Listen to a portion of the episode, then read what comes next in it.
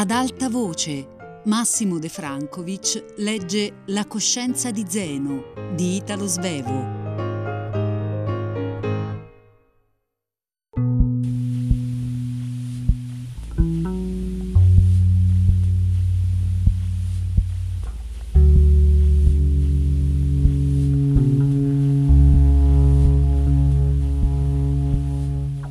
Non so per quanto tempo io abbia dormito.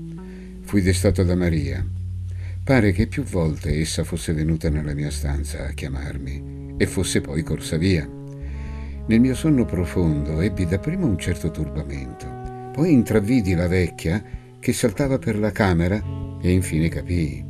Mi voleva svegliare, ma quando vi riuscì, essa non era più nella mia stanza. Il vento continuava a cantarmi il sonno. Ed io per essere veritiero, debbo confessare che andai alla stanza di mio padre col dolore di essere stato strappato dal mio sonno.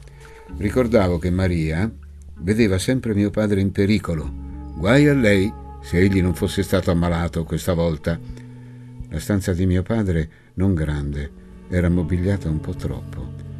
Alla morte di mia madre, per dimenticare meglio, egli aveva cambiato di stanza, portando con sé nel nuovo ambiente più piccolo tutti i suoi mobili. La stanza illuminata scarsamente da una fiammella a gas posta sul tavolo da notte molto basso era tutta in ombra. Maria sosteneva mio padre che giaceva supino, ma con una parte del busto sporgente dal letto. La faccia di mio padre, coperta di sudore, rosseggiava causa la luce vicina. La sua testa poggiava sul petto fedele di Maria. Ruggiva dal dolore e la bocca era tanto inerte che ne colava la saliva giù per il mento. Guardava in moto la parete di faccia e non si volse quando io entrai. Maria mi raccontò di aver sentito il suo lamento e di essere arrivata in tempo per impedirgli di cadere dal letto. Prima, essa assicurava, egli si era agitato di più, mentre ora le pareva relativamente tranquillo, ma non si sarebbe rischiato di lasciarlo solo. Voleva forse scusarsi di avermi chiamato mentre io già avevo capito che aveva fatto bene a destarmi. Parlandomi essa piangeva, ma io ancora non piansi con lei e anzi l'ammonii di stare zitta e di non aumentare coi suoi lamenti lo spavento di quell'ora. Non avevo ancora capito tutto. La poverina fece ogni sforzo per calmare i suoi singulti. Mi avvicinai all'orecchio di mio padre e gridai Perché ti lamenti?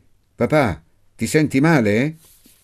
Credo che egli sentisse, perché il suo gemito si fece più fioco ed egli stornò l'orecchio dalla parete di faccia come se avesse tentato di vedermi, ma non arrivò a rivolgerlo a me. Più volte gli gridai nell'orecchio la stessa domanda e sempre con lo stesso esito. Il mio contegno virile sparve subito.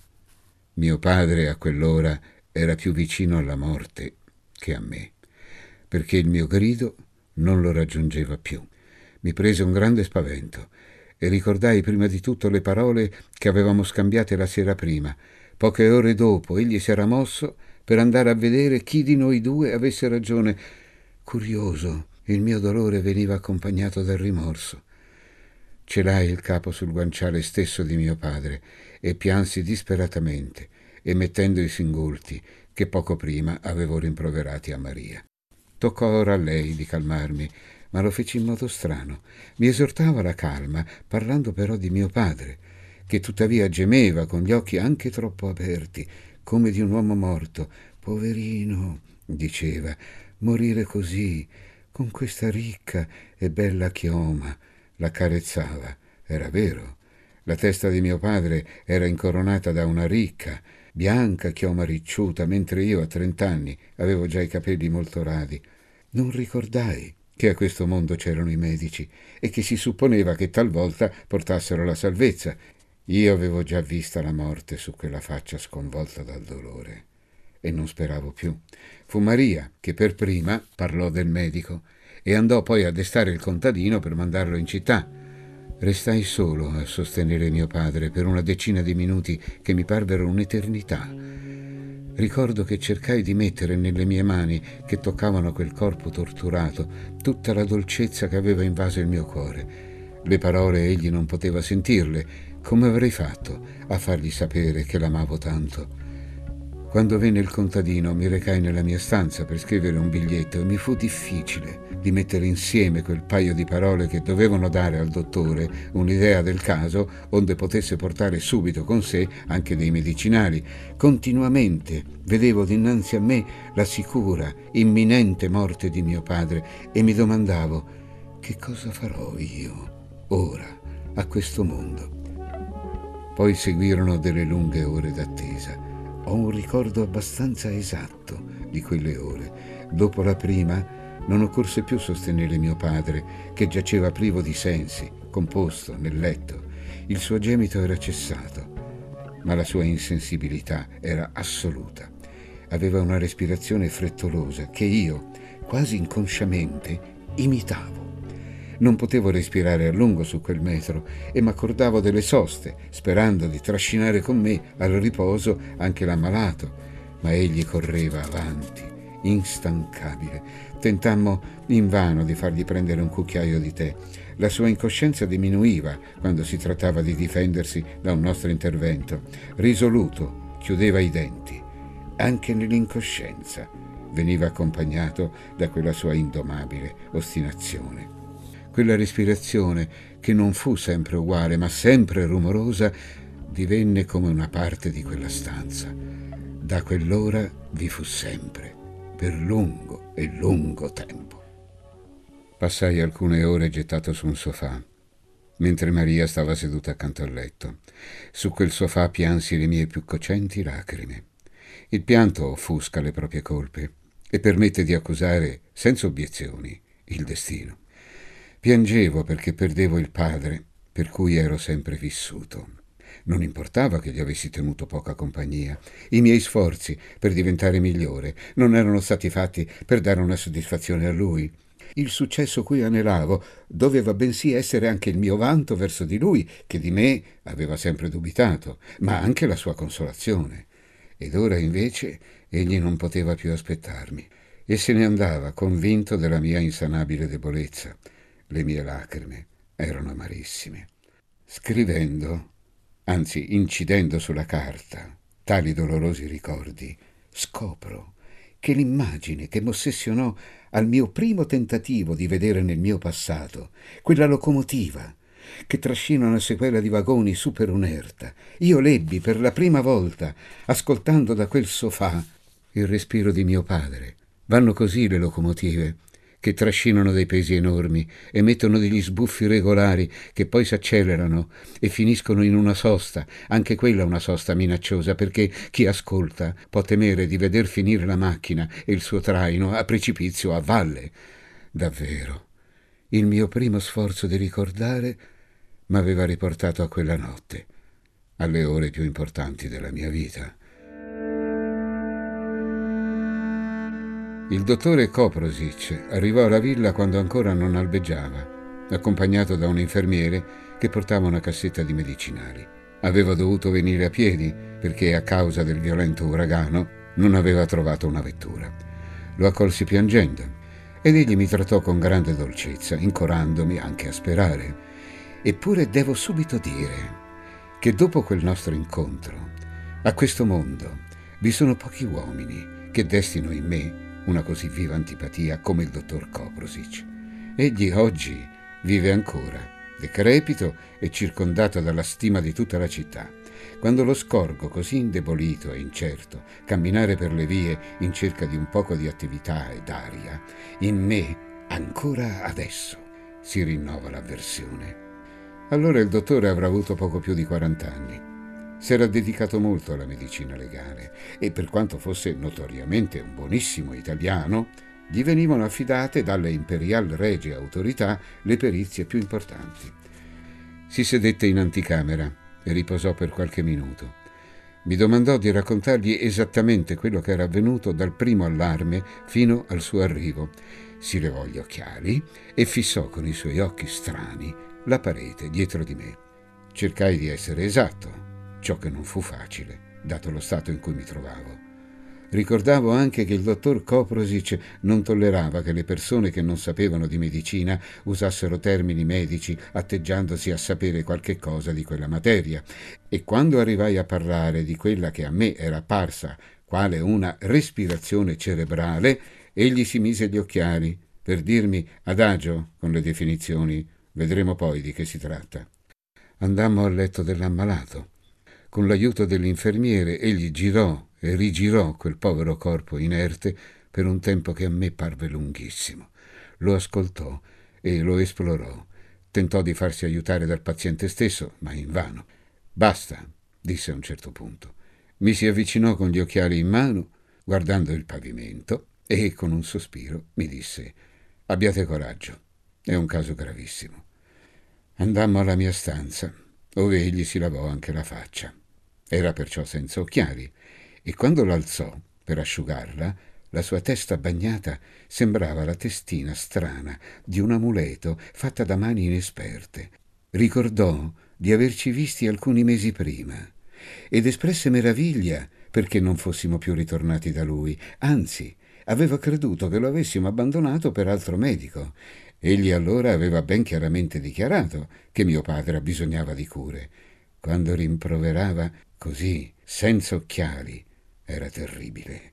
Certo egli aveva ragione, ed io meritavo dei rimproveri. Debbo dire qui che sono sicuro che non è per quelle parole che io odio il dottor Koprosic. Mi scusai raccontandogli dell'avversione di mio padre per medici e medicine, Parlavo piangendo e il dottore, con bontà generosa, cercò di quietarmi, dicendomi che se anche fossimo ricorsi a lui prima, la sua scienza avrebbe potuto tutt'al più ritardare la catastrofe, cui assistevamo ora, ma non impedirla. Egli stava pulendosi le orecchie, guardando in alto.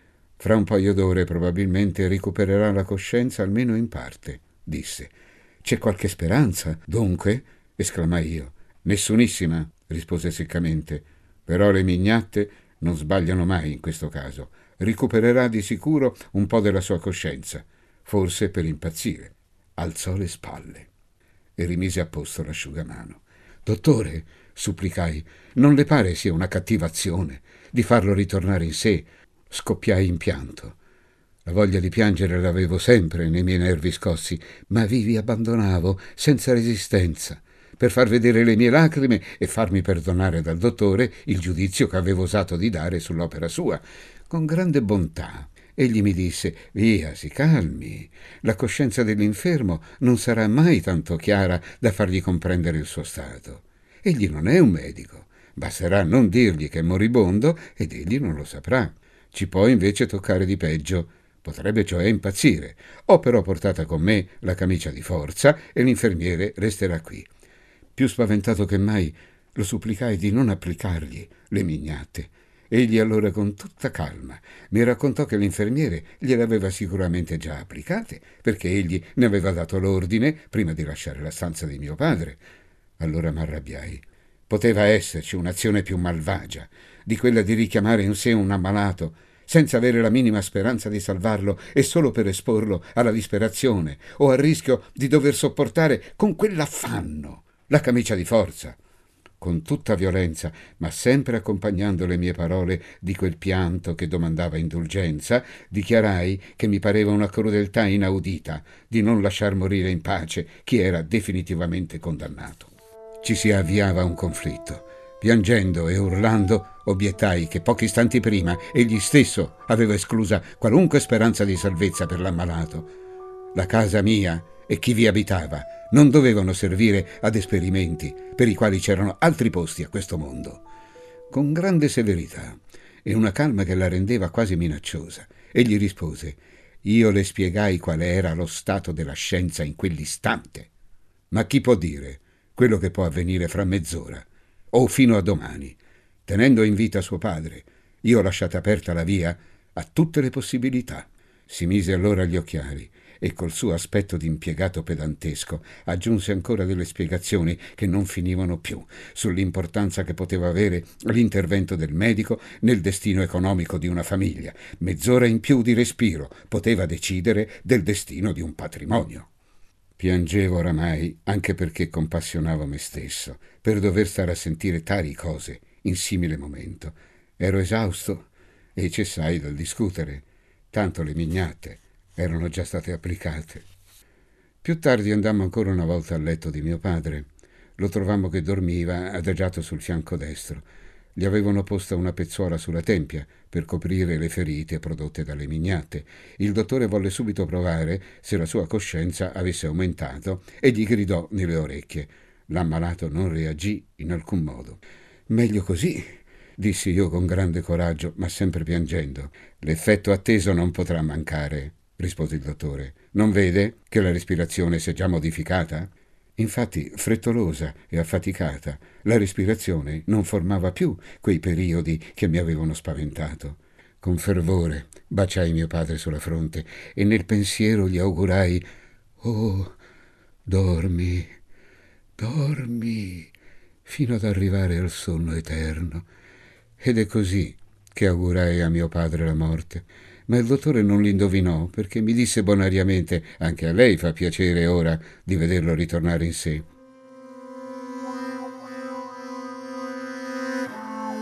Quando il dottore partì, l'alba era spuntata. Un'alba fosca, esitante, il vento che soffiava ancora a raffiche mi parve meno violento, benché sollevasse tuttavia la neve ghiacciata. L'ammalato dormiva sempre Solo disse due parole che io non intesi, ma nel più calmo tono di conversazione, stranissimo, perché interruppe il suo respiro, sempre frequentissimo, tanto lontano da ogni calma. S'avvicinava alla coscienza e alla disperazione? Mi indussero a coricarmi. Mi coricai e m'addormentai subito, con completa, gradevole perdita della coscienza e, ne son sicuro, non interrotta da alcun barlume di sogno. Invece, la notte scorsa, dopo di aver passata parte della giornata di ieri a raccogliere questi miei ricordi, ebbi un sogno vivissimo che mi riportò con un salto enorme attraverso il tempo a quei giorni mi rivedevo col dottore nella stessa stanza, ove avevamo discusso di mignatte, camicie di forza, in quella stanza che ora ha tutt'altro aspetto perché è la stanza da letto mia e di mia moglie. Io insegnavo al dottore il modo di curare e guarire mio padre, mentre lui, non vecchio e cadente come ora, ma vigoroso e nervoso come era allora, con ira, gli occhiali in mano e gli occhi disorientati, urlava che non valeva la pena di fare tante cose. Diceva proprio così. Le mignatte mignatte lo richiamerebbero alla vita e al dolore e non bisogna applicargliele. Io invece battevo il pugno su un libro di medicina e urlavo le mignatte, voglio le mignatte e anche la camicia di forza. Pare che il mio sogno si sia fatto rumoroso perché mia moglie l'interruppe, destandomi. Ombre lontane. Purtroppo debbo confessare che al letto di morte di mio padre io albergai nell'animo un grande rancore, che stranamente s'avvinse al mio dolore e lo falsificò. Questo rancore era dedicato prima di tutto al Coprosic ed era aumentato dal mio sforzo di celarglielo. E anche con l'ammalato finì con l'averne. Chi ha provato di restare per giorni e settimane accanto ad un ammalato inquieto essendo inadatto a fungere da infermiere e perciò spettatore passivo di tutto ciò che gli altri fanno, mi intenderà. Una sera Carlo, l'infermiere, mi chiamò per farmi constatare in mio padre un nuovo progresso. Corsi, col cuore in tumulto all'idea che il vecchio potesse accorgersi della propria malattia e rimproverarmela. Mio padre era in mezzo alla stanza, in piedi, vestito della sola biancheria, con in testa il suo berretto da notte di seta rossa. Benché l'affanno fosse sempre fortissimo, egli diceva di tempo in tempo qualche breve parola assennata. Quando io entrai, egli disse a Carlo Apri? Voleva che si aprisse la finestra. Carlo rispose che non poteva farlo, causa il grande freddo, e mio padre per un certo tempo dimenticò la propria domanda, andò a sedersi su una poltrona accanto alla finestra e vi si stese cercando sollievo. Quando mi vide, sorrise e mi domandò Hai dormito? Non credo che la mia risposta lo raggiungesse. Non era quella la coscienza che io avevo tanto temuto. Quando si muore si ha ben altro da fare che di pensare alla morte. Tutto il suo organismo era dedicato alla respirazione. E invece di starmi a sentire, egli gridò di nuovo a Carlo: Apri!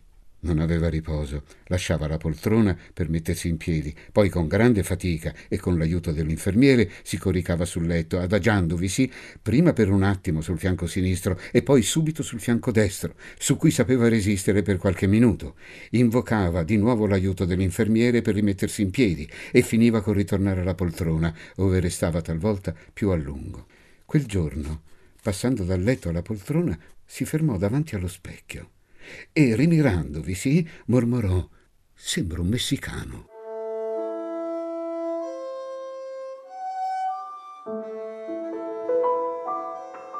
Durante la notte che seguì, ebbi per l'ultima volta il terrore di veder risorgere quella coscienza che io tanto temevo. Egli s'era seduto sulla poltrona accanto alla finestra e guardava attraverso i vetri, nella notte chiara, il cielo, tutto stellato, la sua respirazione era sempre affannosa, ma non sembrava che egli ne soffrisse, assorto com'era a guardare in alto.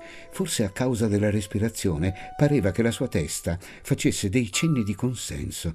Pensai con spavento. Ecco che egli si dedica ai problemi, che sempre evitò. Cercai di scoprire il punto esatto del cielo che egli fissava. Egli guardava sempre eretto sul busto, con lo sforzo di chi spia attraverso un pertugio situato troppo in alto. Mi parve guardasse le Pleiadi. Forse in tutta la sua vita egli non aveva guardato sì a lungo, tanto lontano. Improvvisamente si volse a me, sempre restando eretto sul busto. Guarda, mi disse con un aspetto severo, di ammonizione. Tornò subito a fissare il cielo.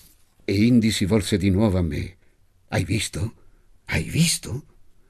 Tentò di ritornare alle stelle, ma non poté. Si abbandonò esausto sulle schienale della poltrona e quando io gli domandai che cosa avesse voluto mostrarmi, egli non mi intese, né ricordò di aver visto e di aver voluto che io vedessi. La parola che aveva tanto cercata per consegnarmela gli era sfuggita per sempre. La notte fu lunga ma devo confessarlo, non specialmente affaticante per me e per l'infermiere.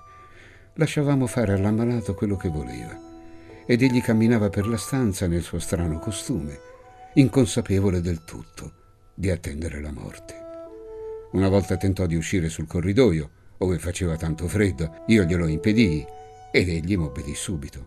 Un'altra volta invece l'infermiere volle impedirgli di levarsi dal letto, ma allora mio padre si ribellò uscì dal suo stupore, si levò piangendo e bestemmiando e io ottenni gli fosse lasciata la libertà di muoversi come gli voleva. Egli si quietò subito e ritornò alla sua vita silenziosa e alla sua corsa vana in cerca di sollievo. Quando il medico ritornò, egli si lasciò esaminare, tentando persino di respirare più profondamente come gli si domandava. Poi si rivolse a me. Quando potrò uscire? Quando mi levai, Maria andò a coricarsi e io restai accanto a mio padre insieme all'infermiere. Ero abbattuto e stanco. Mio padre più irrequieto che mai. Fu allora che avvenne la scena terribile che non dimenticherò mai e che gettò lontano, lontano la sua ombra, che offuscò ogni mio coraggio, ogni mia gioia. Per dimenticarne il dolore fu dopo che ogni mio sentimento fosse affievolito dagli anni. L'infermiere mi disse come sarebbe bene se riuscissimo di tenerlo a letto. Il dottore vi dà tanta importanza. Ero deciso. Avrei costretto mio padre di restare almeno per mezz'ora nel riposo voluto dal medico. Non era questo il mio dovere. Subito mio padre tentò di ribaltarsi verso la sponda del letto per sottrarsi alla mia pressione e levarsi. Con mano vigorosa appoggiata sulla sua spalla, gliel'impedii, mentre a voce alta e imperiosa gli comandavo di non muoversi. Per un breve istante, terrorizzato, egli obbedì, poi esclamò Muoio! e si rizzò. A mia volta, subito spaventato dal suo grido, rallentai la pressione della mia mano, perciò egli poté sedere sulla sponda del letto proprio di faccia a me. Io penso che allora la sua ira fu aumentata. al trovarsi, sebbene per un momento solo, impedito nei movimenti e gli parve certo che io gli togliessi anche l'aria di cui aveva tanto bisogno, come gli toglievo la luce stando in piedi contro di lui seduto. Con uno sforzo supremo arrivò a mettersi in piedi, alzò la mano alto, alto, come se avesse saputo che egli non poteva comunicarle altra forza che quella del suo peso, e la lasciò cadere sulla mia guancia. Poi scivolò sul letto e di là sul pavimento. Morto. Non lo sapevo morto, ma mi si contrasse il cuore dal dolore della punizione che egli, moribondo, aveva voluto darmi. Con l'aiuto di Carlo lo sollevai e lo riposi in letto, piangendo, proprio come un bambino punito. Gli gridai nell'orecchio: Non è colpa mia, fu quel maledetto dottore che voleva obbligarti di star sdraiato. Era una bugia. Poi, ancora come un bambino, aggiunsi la promessa di non farlo più. Ti lascerò muovere come vorrai. L'infermiere disse: È morto. Dovettero allontanarmi a viva forza da quella stanza. Egli era morto e io non potevo più provargli la mia innocenza. Nella solitudine tentai di riavermi. Ragionavo era escluso che mio padre, che era sempre fuori di sensi, avesse potuto risolvere di punirmi e dirigere la sua mano con tanta esattezza da colpire la mia guancia. Come sarebbe stato possibile di avere la certezza che il mio ragionamento era giusto? Pensai persino di dirigermi a Koprosic, ma col dottore non parlai. Era impossibile di andare a rivelare a lui come mio padre si fosse congedato da me. A lui, che mi aveva già accusato di aver mancato di affetto per mio padre. Fu un ulteriore grave colpo per me quando sentii che Carlo, l'infermiere, in cucina di sera, raccontava a Maria, il padre alzò alto, alto la mano e con l'ultimo suo atto picchiò il figliolo. Egli lo sapeva e perciò Koprosic l'avrebbe risaputo. Quando mi recai nella stanza mortuaria, trovai che avevano vestito il cadavere L'infermiere doveva anche avergli ravviata la bella bianca chioma.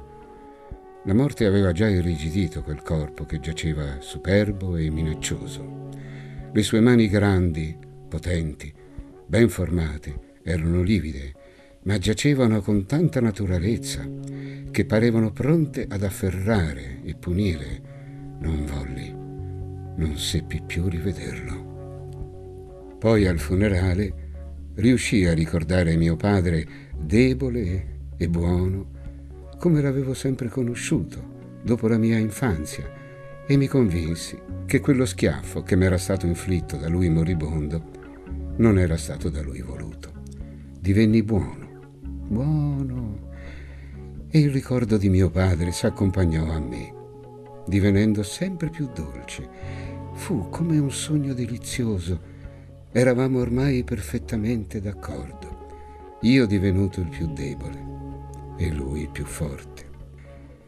Per molto tempo rimasi nella religione della mia infanzia.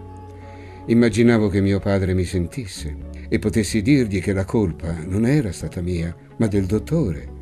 La bugia non aveva importanza, perché egli oramai intendeva tutto, e io pure, e per parecchio tempo. I colloqui con mio padre continuarono, dolci e celati, come un amore illecito, perché io dinanzi a tutti continuai a ridere di ogni pratica religiosa, mentre è vero, e qui voglio confessarlo, che io a qualcuno giornalmente e ferventemente raccomandai l'anima di mio padre. È proprio la religione vera, quella che non occorre professare ad alta voce, per averne il conforto di cui qualche volta, raramente, non si può fare a meno.